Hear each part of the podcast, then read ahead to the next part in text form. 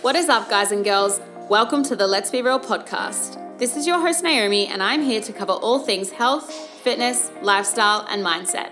The aim of this podcast is to inspire you to become the best version of yourself.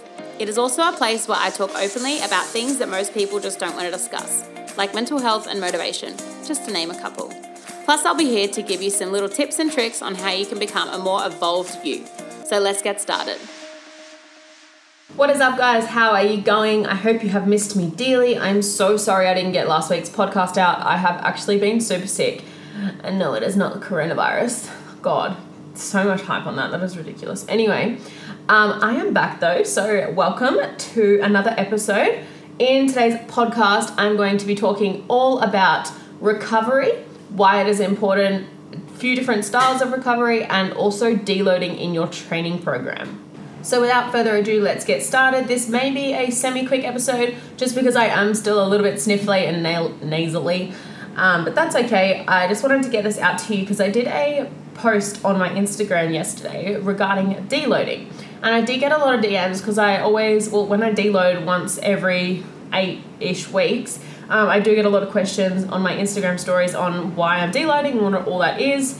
And then I also have a lot of um, chats with clients about their recovery because it is actually one of the questions that I ask my clients on how they're going each week with their recovery, etc.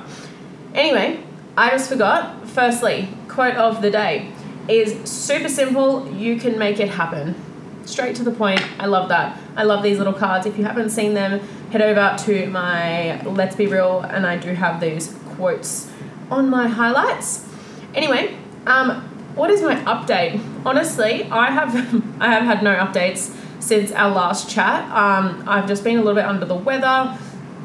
I had like from Monday to pretty much last night, so I think four days or three days, I was literally just in bed and oh my god, I'm like the biggest wuss when I'm sick. Um, but I just could not move and I was like, I'm just gonna rest and try and just get rid of it and it went pretty quickly, so I was happy about that. But yeah, honestly, like I'm so sorry, but my life has just been boring. Um, so I don't really have any updates for you, but that's okay. Everything is great, life is good, we are happy, and we're on the mend. So, today, let's get started. Let's talk about the recovery aspect first. A little bit of this, I might sort of switch back and forwards between recovery and deloading, but they are, they do sort of fall in the same category. So, with recovery, one question I wanted to ask before I, I guess, get started on the topic is how many days per week are you training and why? So, if you're training more than like five to six sessions a week, and I don't mean days, because obviously like everyone has different goals and some people actually have like performance based goals so they might do two sessions a day um, but my question is why are you training more than five days per week if your goal is just general either weight loss or um, muscle gain there's not really much point to it. I actually see a lot and a lot a lot a lot of benefits from my girls and myself in particular just by doing four days a week and then focusing on those recovery days. Um, and then really putting that emphasis on those three, four training days and just absolutely smashing the training session and following like a periodized training program. So you are progressing each week, but you are also resting as well. Hope that makes sense, but just really wanted to outline that what is your reason behind training the certain amount of days that you are training as I I personally don't really see much benefit from anything more than six days per week. I sort of think that is a little bit unnecessary, but more than welcome to hit me up if you have any questions. But yeah, my favorite methods of recovery, I'm just gonna I'm just gonna go through these in little dot points and sort of give you like a little bit more information behind them, even though they are super simple, but I like to explain them just a little bit more.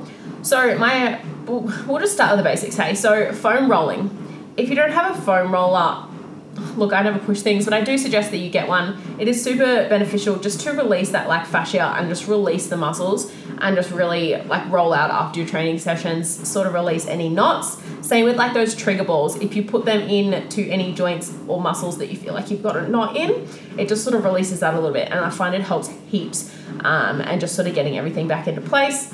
And this is just stretching, another point. Super basic, but we do not stretch enough. You should be stretching and cooling down after every training session. And look, let's be real, we really don't do that. And I think that we don't put enough emphasis on that.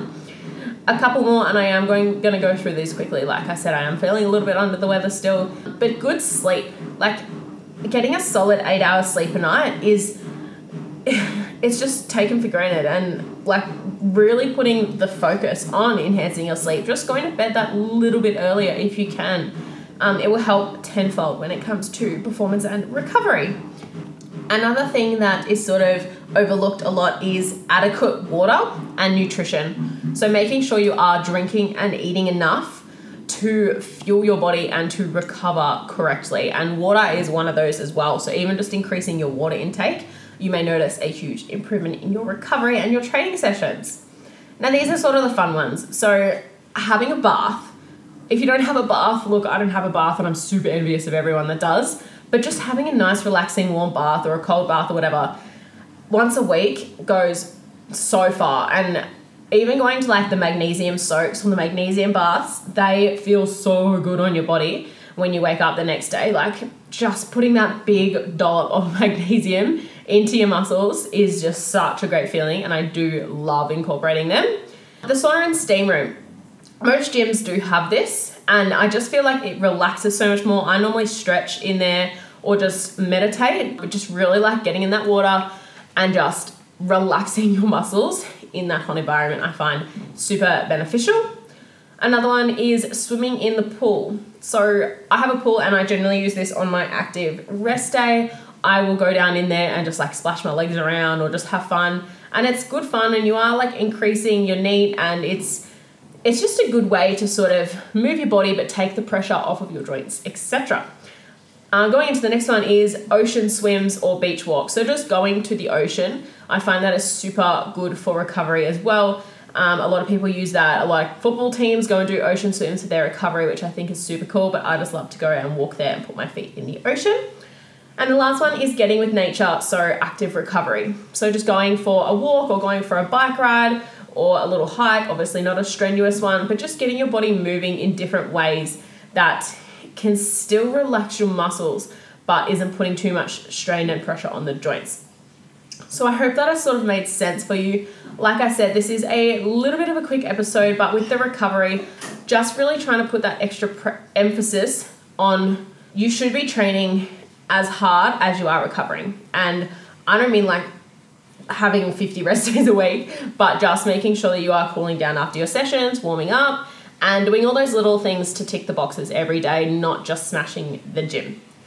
Now, moving into the next topic is deloading. Now, what is deloading? So, I'm just going to reread my post that I put up during the week. If you haven't seen it, go check it out and have a bit more of a read. But basically, it is a period of time where there is a reduction in total volume and or intensity during a training program. So, it generally lasts for about a full training week and what it does is just allow the body and joints and nervous system to fully recover from the previous weeks leading up to it. So, this is a great thing to incorporate if you have like a six to eight week structured training program that focuses on progressive overload and really increasing your weights, reps, or sets each week. Because by the end of that, your peak, I should say, let's just say it's week eight, hypothetically, after your peak, your body should be pretty fatigued since you've just performed at like 80 to 90% of your max capacity for like eight weeks straight. Generally, it's around 90%. So, yeah, really trying to focus on just incorporating that one week to deload. And now, what that deload is, is about 60% of your normal capacity. Now, this can be done via volume or intensity, uh, either one, or a little bit of mixture of both. I like sort of to do it with a mixture of both and I guess it just really puts that, or takes the pressure off, I should say, of your body's joints and nervous system and really allows that extra recovery time. I think this is something that isn't done or isn't programmed enough, but it is so important and honestly feels amazing after doing it. Like you've literally smashed yourself for six to eight weeks why go into a new training block and then start at an absolute peak again? You sort of need to bring it back down and then build yourself back up. Obviously, focusing on progressive overload, you do need to get heavier and heavier each week. So at the start of the week, it's always going to be, sorry, at the start week, it's always going to be that little bit lighter or a little bit easier. And then you will progressively get better and better. And then each block just starts that little bit higher volume and or weight. So yeah, If you aren't incorporating a deload week into your training program, I do highly suggest it. It is amazing for recovery and just improves your performance in the gym for the next training block. If you do have any questions regarding that or recovery or anything in particular, I do actually coach just training only clients and I just do structured training programs for them. So feel free to hit me up if you have any questions. But that sort of wraps up today's podcast. I think this isn't really looked at enough or spoken about, so please feel free to share it if you did find it interesting. Um, I can't wait to get back into normal routine with these. And remember, today's quote of the day is You can make it happen. Thank you all so much for listening to my podcast. I am truly grateful for each and every one of you. If you liked today's episode, please share it on your story and leave a five star review on the Let's Be Real podcast. Oh, and don't forget to subscribe. If you have any questions for me, topics you'd like to be covered, or anything at all, please do not hesitate to contact me on Insta or email. Also, if you want to get to know me a little bit more, see the show notes below for my info. Otherwise, find me on the gram at Naomi underscore Z McKillop or at let's be real.podcast. That is all for today, fam. Have a fantastic day wherever you are in the world, and remember, become a more evolved you.